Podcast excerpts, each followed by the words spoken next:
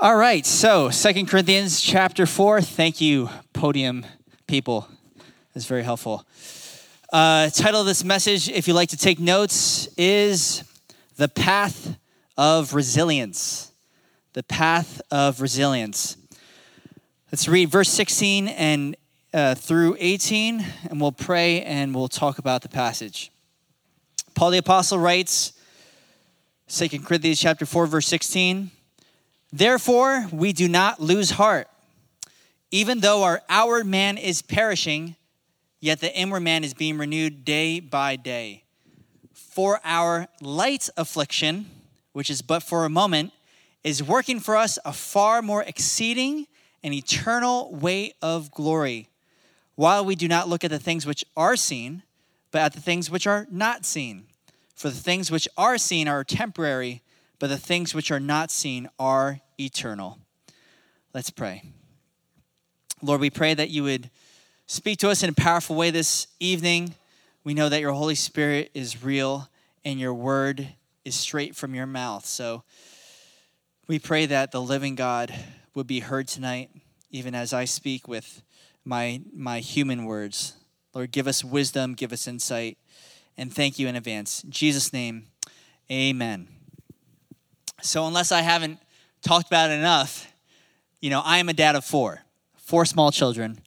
And uh, kids have resilience. They don't have infinite energy, although sometimes it feels that way. Sometimes it feels like when they're bouncing off the walls, bouncing on the couch, just bouncing everywhere, you feel like, is this ever gonna stop? Is this ever gonna end? But there comes a point in the day, if it's nap time for the younger ones and for the older ones, if it's like nine o'clock, they start fading, especially if they ran around all day uh, and they just fall out. You know, their energy wanes and they're, they're done. But here's what I found it's not like those of us in 20s and 30s. In the morning, what happens? I mean, for the 99.9% of us, you wake up in the morning and you want to stay in bed, right? You're tired, you can hardly open your eyes. And there's like the 0.1% of us that's just like, you're a morning person and you're a freak of nature. I don't understand you. We have to bring you to a laboratory and examine you. But you're like my children in this. Every single morning, I know for a fact my children will be knocking on the door, eyes wide open, bouncing off the walls, ready for another day of bouncing, right? They're resilient. And if it happens for whatever reason that they don't come knocking on the wall, I freak out. I wake up and it's like six in the morning and I don't hear anything. I'm worried. Are my kids alive? Are they okay? And I go to check on them because it's normal for them to replenish their energy as they sleep and they wake up and it starts all over again. Now, here's the thing that is this concept called resilience the ability to bounce back after you've encountered hardship. And Christians should be the most resilient people on the planet, meaning that you may feel depleted, but you bounce back. You may feel like you're crushed by hardship, but you bounce back. Why is that? Because the most resilient person who ever lived, Jesus Christ, lives in you and lives in me. That's how I know that if it's if it's the case that Jesus died, and then three days later, we celebrate this for Easter, right? He rose again from the dead, and He gives life to us today. Then it should be the case that we experience trials and sufferings and hardship differently than anybody else.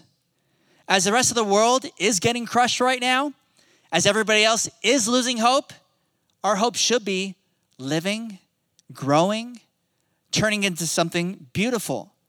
And so, Paul, he's, he expresses this really weird, strange phenomenon, right? He says, therefore, verse 16, we do not lose heart.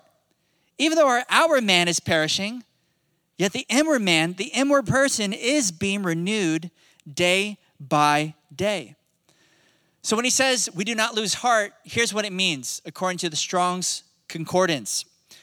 The meaning there in the Greek is to be utterly spiritless, to be wearied out, or exhausted. How many of you, you don't have to raise your hand, it's probably all of us, felt exhausted this past week? Felt exhausted this past year, right? I read the study according to uh, Mental Health America, they did a survey of 1.5 million people. Those of us that work with teenagers, you'll want to pay attention to this. Over half of 11 to 17 year olds reported having thoughts of suicide or self harm more than half or nearly every day of the previous two weeks when they took that survey. So every day, nearly every day of the past two weeks, they said, Yes, I thought about taking my own life. For those between 11 and 17, out of 1.5 million people that were surveyed. So we're seeing, you know, you see this on Instagram, TikTok, etc. People are talking about mental health People are talking about depression, anxiety, suicidal thoughts. It's a real thing. But Christians, we truly should experience these things in a different way. Now, I'm not trying to say that you shouldn't experience them, period, because we're going to have them. Even Jesus said, In this world you will have tribulations, but be of good cheer. I have overcome the world. And so the question for tonight is this How do you bounce back after feeling defeated? How do you regain your energy? How do you become like a morning person, like you people that I want to be like? How do you get it so, so that even though you feel like you're under the pressure of the world, the weight of the world, somehow, some way, the next day you rise up again in power and strength? Well, there's three things that I think that keep Christians resilient in the face of hardship, and we'll explore them this evening through this passage. The first one is found in verse 16 and that's this daily renewal. Daily renewal. So, once again, he says, we don't lose heart, we don't feel wearied out, we're not going to be exhausted. Because even though our outward person is perishing or dying, the inward man is being renewed day by day. Now, what's, what's funny about this to me is that, isn't it true? Culture completely focuses on the opposite. The inner man is perishing, and the outward man is the one who's being renewed day by day.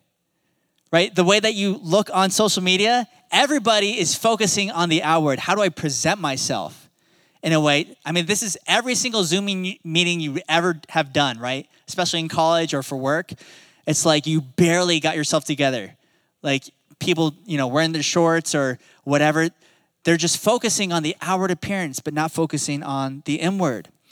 But here's the thing I have a word of prophecy that I can guarantee is going to be true for all of us. So you're, you're waiting for like a word from God, a prophetic word. Here's a prophetic word. All of us are going to be ugly one day. How do I know that? Because we're all getting old. All of us are, right? Our bodies are decomposing. The hour man is perishing. And sometimes we forget that because we're still somewhat young. And we look in the mirror and we focus on the outward. But do you really want to wait till you're 85 to realize that investing in your appearance isn't what really mattered? The inward man is the one we're supposed to be focusing on. Because Paul concedes yes, the outer man is perishing, but how is your inner man doing? Now, if you look earlier in the, in the passage, verse 7, here's what Paul describes with the same context. He says this We have this treasure in earthen vessels, that the excellence of the power may be of God and not of us. So he's talking about the gospel, he's talking about Jesus, the Holy Spirit. We have this treasure in these kind of like these earthen vessels. Like it's nothing really spectacular about the vessel, it's all about the treasure. So that people realize it's about God, not about us. Verse 8 We are hard pressed on every side, yet not crushed. We are perplexed, but not in despair persecuted, but not forsaken, struck down, but not destroyed. Always caring about in the body the, the dying of the Lord Jesus, that the life of Jesus also may be manifested in our body. For we who live are always delivered to death for Jesus' sake, that the life of Jesus also may be manifested in our mortal flesh. So then death is working in us, but life in you. So, how many of us, this is our description, except we don't have like the renewal part says, We're hard pressed, crushed, perplexed, persecuted, struck down, and we're destroyed. That's the way that you feel. But Paul says, I had all that. But you know what? I'm not giving up. I don't lose heart because he's being renewed in his inner man day by day. So let me ask you this Do you experience daily renewal? Now, I'll give you, as a pastor, which obviously means I'm very spiritual, I'll give you my secret daily routines, never yet revealed, okay? My secret daily routines. If you want to be like me, this is how you can be like me, okay? Every single day, here's my daily routine. Number one, I shower every day, and the result is I smell good. Number two, every day I eat something and I have strength. And number three, yes, every day I sleep, and when I wake up, I have some sort of energy. That is my secret daily routine. You want to be like me, that's exactly how you do it. Now, that's obviously a joke, but think about this. We can usually tell when those three things that all of us do, we can tell when people are skipping those routines. Right? You can tell if I haven't slept. You can tell if I haven't eaten for long periods of time, and you can definitely tell if I haven't showered. But what does it look like when you neglect your inner man? Are you a little bit more impatient? Are you a little bit more frustrated with your friends, with your siblings, with your parents, with your boss? How can we neglect the most important thing if all of us go about taking care of the outward thing? So then maybe you're thinking, well, how do you how do you take like an inner shower? How do you how do you renew the inner man? Well, here's what Paul says. He says in verse 7, he says, "We have this treasure in earthen vessels, that the excellence of the power may be of God and not of us." So here's here's how you do it. You can renew the inner man by number 1, focus on storing up treasure inside and not on always trying to fix up what's outside. Focus on what you're putting inside, the treasure.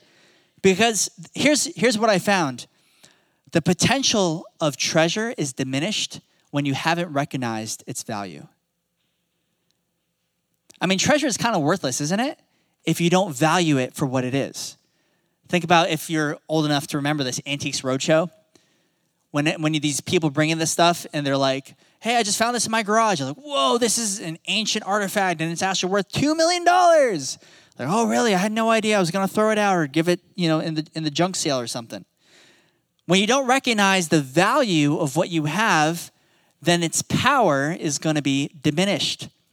And those of us that are believers and, those who say that they follow Jesus, have you recognized that we have access to true treasure? Unlike the world. The world that does not profess faith in God and does not believe in God has no God to access and therefore has no power to access, no peace, no joy, no everlasting love to tap into because they don't believe in a God of love. So imagine if right now it's, it's kind of cold, right? If my kids, I kind of set them loose with squirt guns and they're squirting you on the way in, how ticked off would you be? like, oh, they're so cute, but like, really? I'm like, I hate Alan's whole family, right? Because I, like, you didn't need that. However, if you're in the middle of the desert and you haven't drank anything in a week and somebody squirted you with water, you probably feel pretty good about that. It all, all depends on how you value the treasure that's inside of you. And here's, here's the thing do you realize that Jesus said that those that would believe in him out of their hearts would flow torrents of living water. And you may not recognize it right now, but there are people who are thirsty all around you. In this world, whenever people are ticked off, whenever people are angry, whenever people are posting things you know about the news or the state of society, people are saying, "I am thirsty. I want something fixed in my world." And you and I have the solution. Because Jesus Christ came into this world 2000 years ago to put an end to death hatred, racism, violence.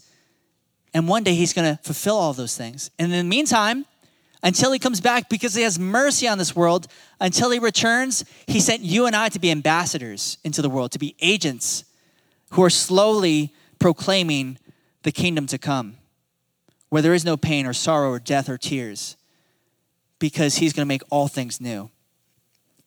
So, number one, focus on storing up treasure inside. Number two, daily seek to fill up with more of God's Spirit. Uh, it's been said, you know, we Christians are leaky vessels. We are filled with God's Spirit, but somehow, some way, we seem to lose that power over time if we're not constantly filling up. Ephesians chapter 5, verse 18, Paul says, Do not be drunk with wine, which is dissipation, but be filled with the Spirit. So all of us are called to have that extra measure of God's power and His Spirit living inside of us. To not just say, I have enough. You know, I go to church once a week, so I don't have to read the Bible. I don't have to pray. I don't have to talk to God.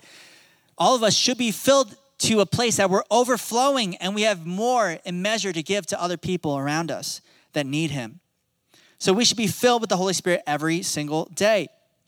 Andrew Murray, who's a popular uh, pastor and author, um, he once said this Did ever a father or mother think, for today I want my child to love me? So, in other words, has a father or mother ever said, like, I just want my child to love me today? That's it. No, they expect to love every day. And so God wants his child every moment to have a heart filled with the love of the Spirit. So, daily renewal. Number two, the eternal perspective. How do we maintain resilience? We have an eternal perspective. Look at verse 17. So Paul continues and he says, For our light affliction, which is but for a moment, is working for us a far more exceeding and eternal weight of glory. So uh, this is where we all go, like, if you're not skimming through the Bible or you're just not zoning out, like I often do in a Bible study, a light affliction, what is he talking about? Like, think about just how bad I don't want to like diss Paul, but how bad of a counselor he would be if you're just like throwing on your garbage and like the here's the worst thing that ever happened to me in my, in my life, and he goes, "Ah, oh, that's such light affliction," you know, like that's so insensitive.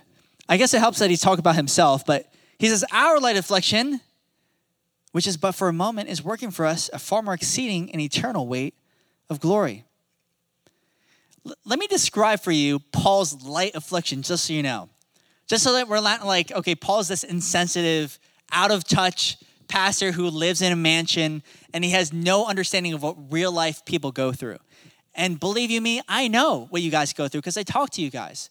I know in this room there's people who are struggling, people who have been hurt, molested, raped, people who have all kinds of hardship, not able to pay your bills, people who have been homeless. You guys have been through hardship. Listen to what Paul describes his own hardship in 2 Corinthians chapter 11, verse 23. He's talking to these people who claim to be like super apostles. People say, like, ah, don't listen to Paul. He doesn't know what he's talking about. I mean, the guy looks like a wimp. His letters are kind of bold, but then when you see him in person, he's, not, he's, he's like not a big deal. And so he feels like he has to vouch for his own credentials. And here's what he says He says, Are they ministers of Christ? I speak as a fool. I am more, and labors more abundant, in stripes above measure, in prisons more frequently, in deaths often. From the Jews, five times I received 40 stripes minus one. So he says, five times I got 39 stripes, like whippings, which was the maximum, because 40 they would say that you died. That happened to him five times. Three times I was beaten with rods. Once I was stoned. Three times I was shipwrecked. Like, that's our worst nightmare is being on a cruise and then you're shipwrecked. That happened to him three times. And he, he kept on wanting to do it. Preach the gospel, get out there. He says, A night and a day I've been in the deep, in journeys often, in perils of water, in perils of robbers, in perils of my own countrymen, in perils of the Gentiles, in perils in the city, in perils of the wilderness, perils of the sea, perils of, amongst uh, false brethren, in weariness and toil, in sleeplessness often, in hunger and thirst, in fastings often, in cold and nakedness, besides the other things, what comes upon me daily, my deep concern for all the churches.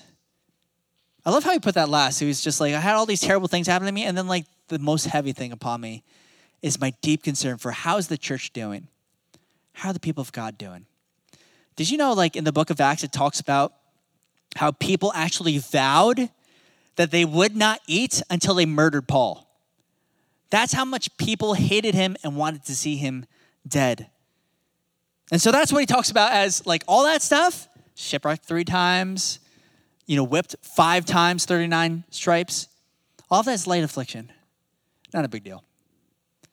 And you look at that and you're like, well, I've never been through anything like that. How in the world could Paul still call that light affliction? Well, here's how, and I'll, I'll explain it by an analogy. Once again, using my children. I promise I'll go back to my single person illustrations one day, but for now, let me like ride out the like dad vibes. So, um, one thing that you find when you have kids is like me having four kids, everyone goes, Oh man, I don't know how you did it. You were single until you're 28, and then you married a single mom, and then you instantly had three kids, and now you have, you know, another kid, so now you have four kids. Like, how do you, you know, so they look at me like I'm like this freak of nature, right? So they're just so confused on how that could happen. But what I found is I can't ever complain about how, how difficult or how hard it is around Brian Dunphy, who is our children's pastor. Now, if you go to this church, you know, our children's pastor, he has nine children. Nine. Isn't that wild? That's crazy. So, anytime that anyone's ever talking to me about that aspect, I feel like I can never complain to him because his response is this I have nine kids. So it's like, oh, I don't know. Like this morning, Tatum was like knocking on the door and I couldn't sleep because of Nova. And throughout the night, she kept on, you know, whatever. And he goes, I have nine kids. And that's it. That's his response. So here's, here's what I found the weight of your hardship is relative to the weight of your inheritance. It's all relative, right? So what I experience as a hardship is only relative to something else. And I may compare it to everybody else's hardship. And sometimes you feel like you're the only person who goes through what you go through. So because of that, you feel like you can never open up to anybody else.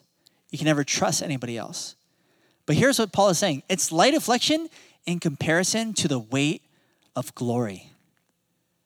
What you get in return is so far worth it that doesn't really, he doesn't even think about it. And even beyond that, it's all for a moment, which means that your worst days are days at worst. The worst moment of your life is but a moment.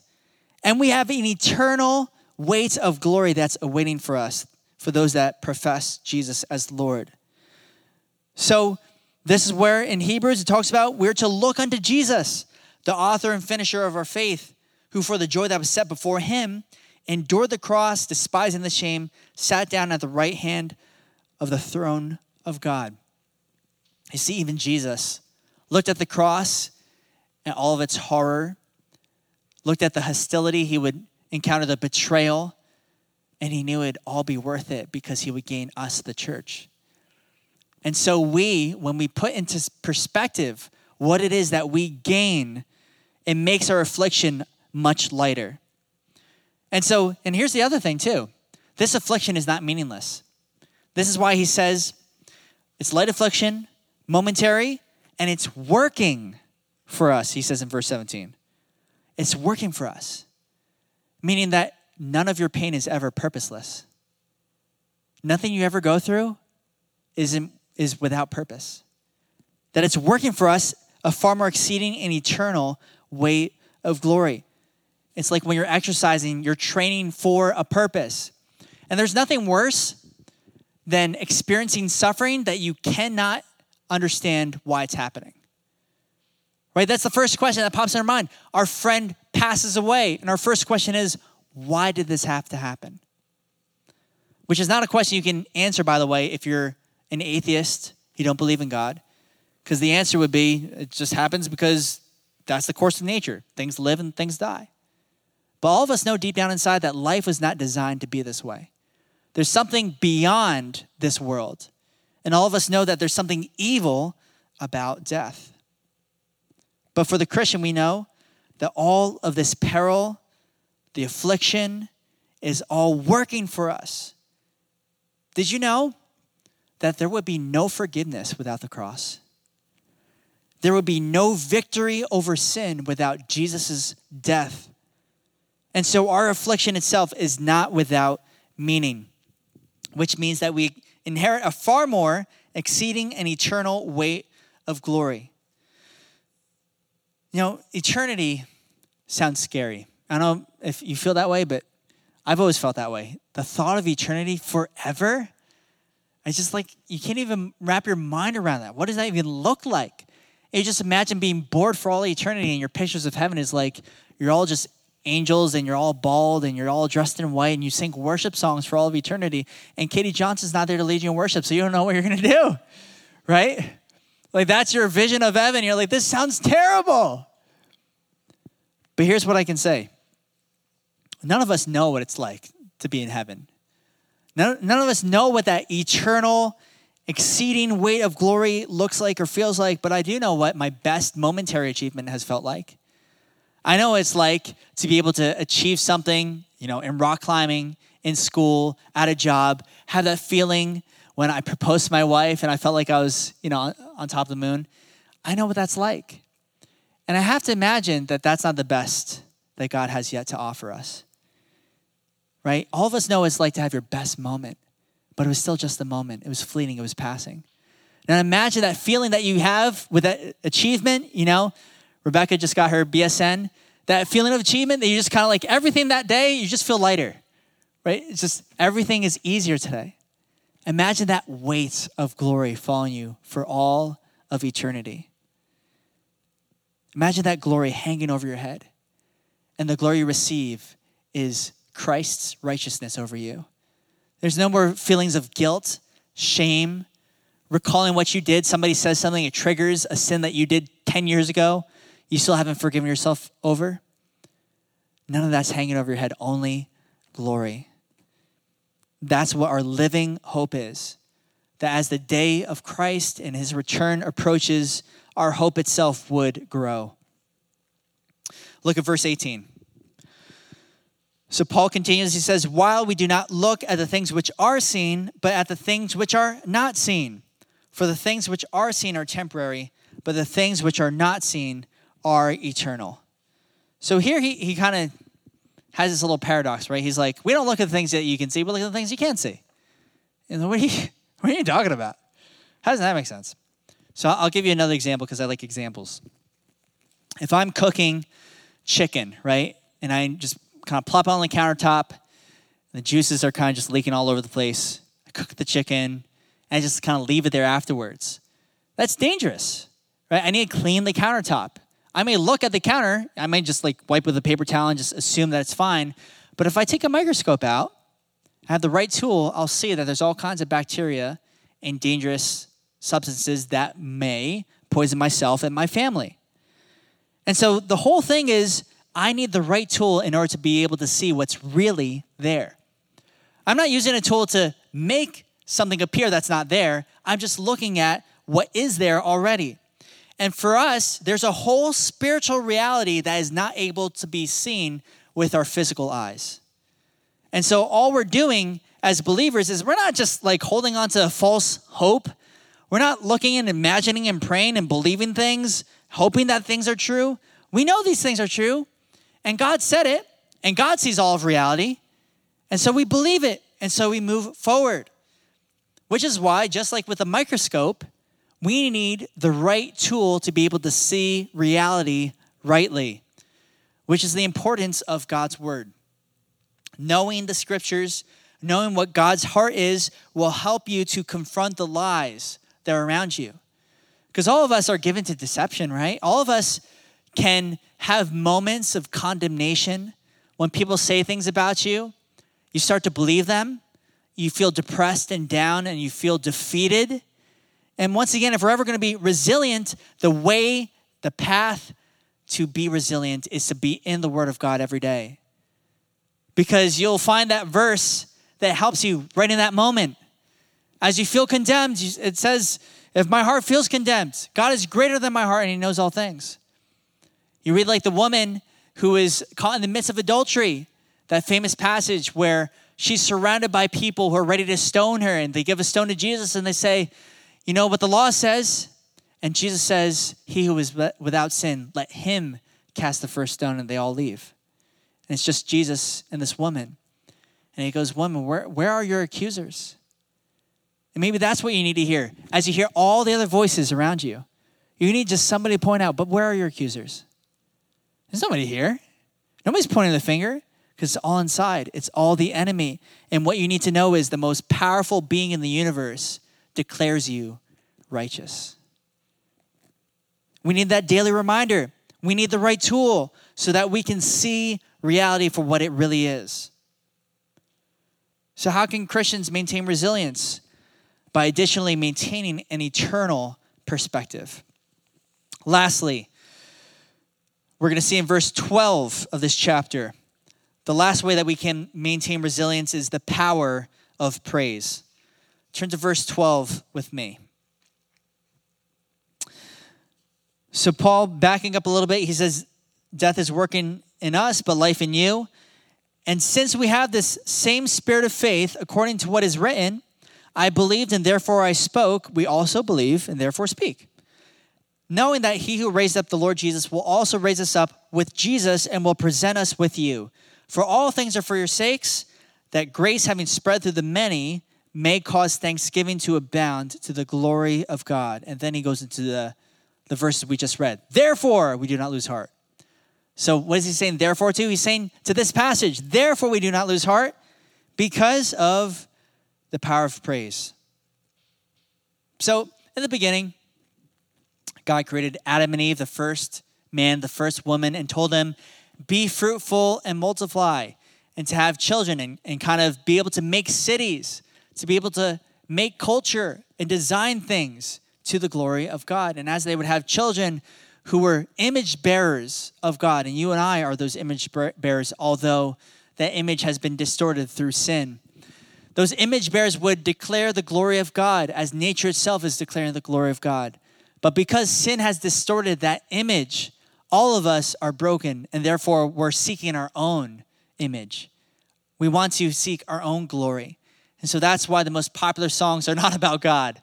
That's why the most popular movies are all about these other things other than God, so that people would seek their own glory. But in the New Testament, when Jesus defeated sin and death 2,000 years ago, he, gra- he gathered his 12 students and he said, Be fruitful and multiply. He said, Go into the world and make disciples. And as we would reclaim the images of God for God, that we could once again declare his praises throughout all the earth and join in with what creation itself is doing.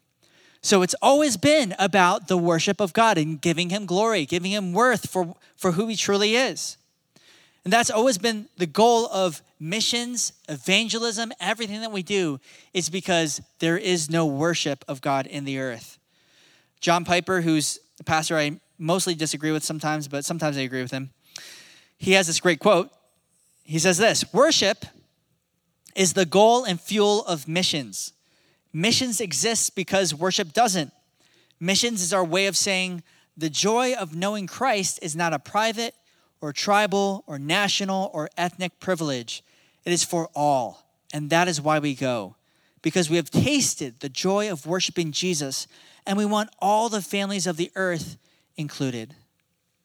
So we worship, we sing songs, we live our lives in a way that glorifies God because we know that He's worth it and we want that to be expressed so other people can experience the joy of the living God. So, all of us know the power that worship has, right?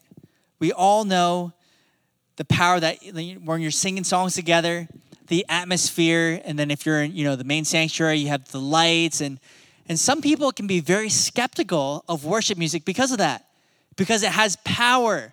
And sometimes that power can be used for evil. Not always good. Just because you have a great experience doesn't mean that experience itself is good. And so some people are skeptical about like when there's people who show emotion, when the volume's a little bit high and you know when the lights are dimmed and are you trying to manipulate people into believing into God? But here's what I would ask. Are you equally as skeptical of the non-religious worship that happens all around you? Are you equally as skeptical of the media, social media? I mean, come on, we all follow influencers, right? And we know that 99% of all the content that influencers put out is advertisements. Are we skeptical of that?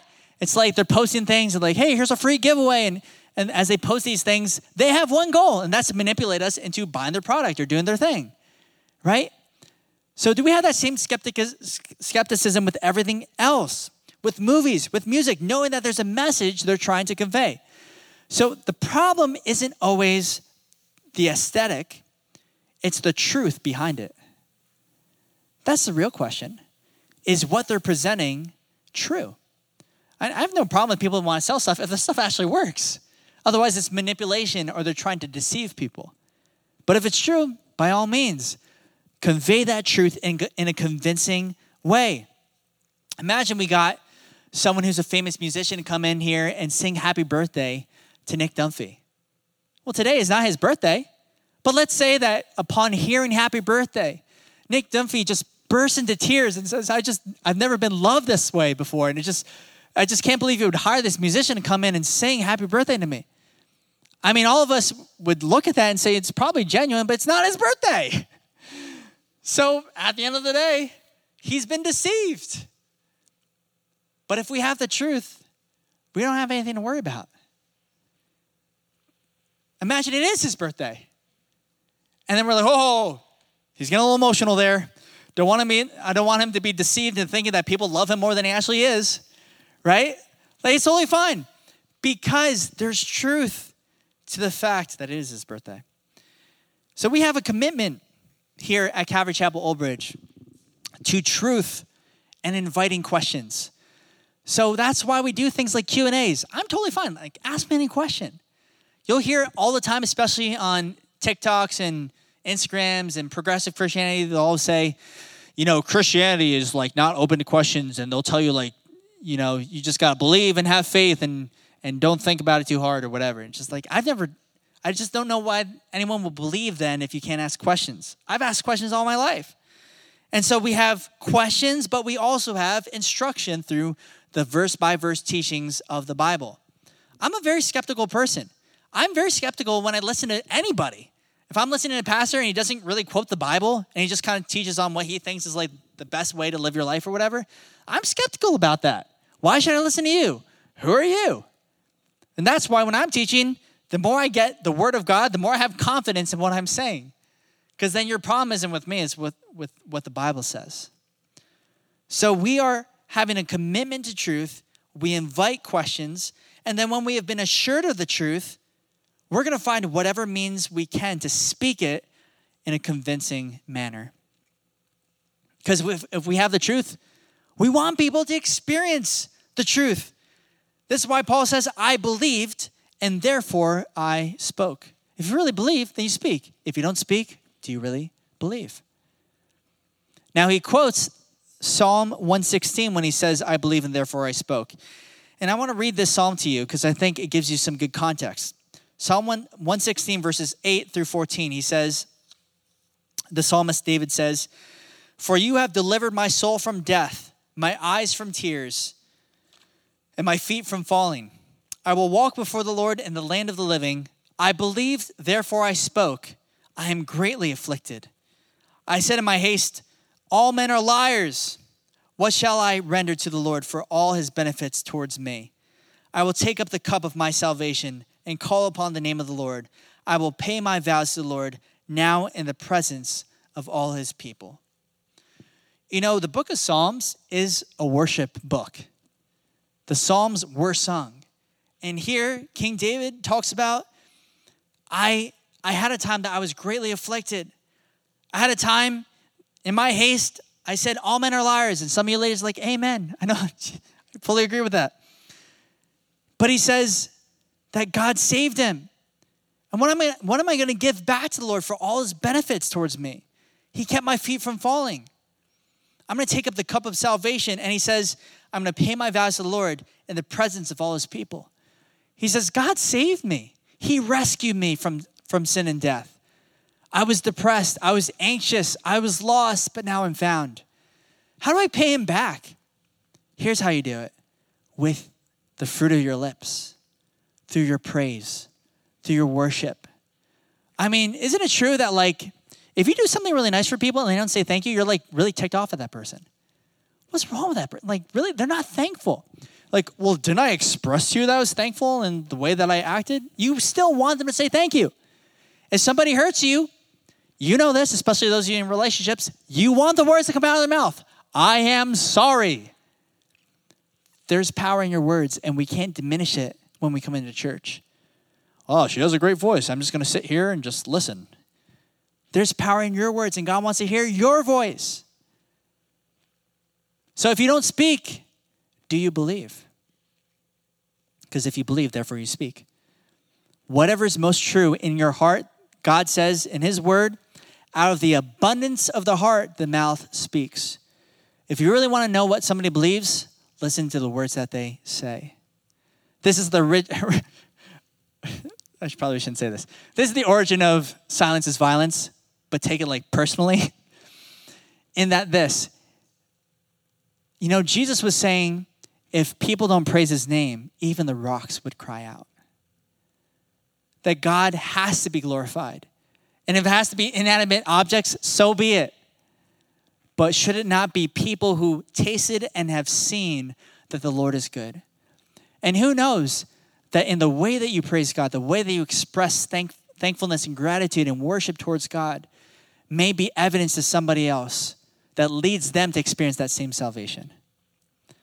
You'll never know if the testimony that you have, your experience, how maybe you were a person who was coming from you know, a background where you were abused or you came from a, a family that was divorced or you, you were lost in confusion and gender confusion or whatever. And you have a testimony of how God met you and gave you peace. And by giving God praise, you may lead somebody else to his throne. So don't dismiss that and don't forget about the power of praise because that brings forth resilience. So, in conclusion today, do you know what God has done for you? Do you know what God has done for you? So, our challenge living in 2021 will be to seek daily renewal in the midst of daily death. Though our outward man is perishing, our inward man is being renewed day by day. I don't know about you. Everyone, everyone look up here. I know we space out towards the end when I say conclusion. I don't know about you, but this is the thing I want more than anything else Lord, I experience daily death. I need daily renewal. Right now, it's like every other day. I'm schizophrenic, right? Like every other day, like what? I'm just like, everything is terrible. The world is ending. And then the next day, it's like, oh, it's not that bad. but I want to experience daily renewal in my spirit so that I can proclaim God's praises and not waste this time that He's given me. Let's pray.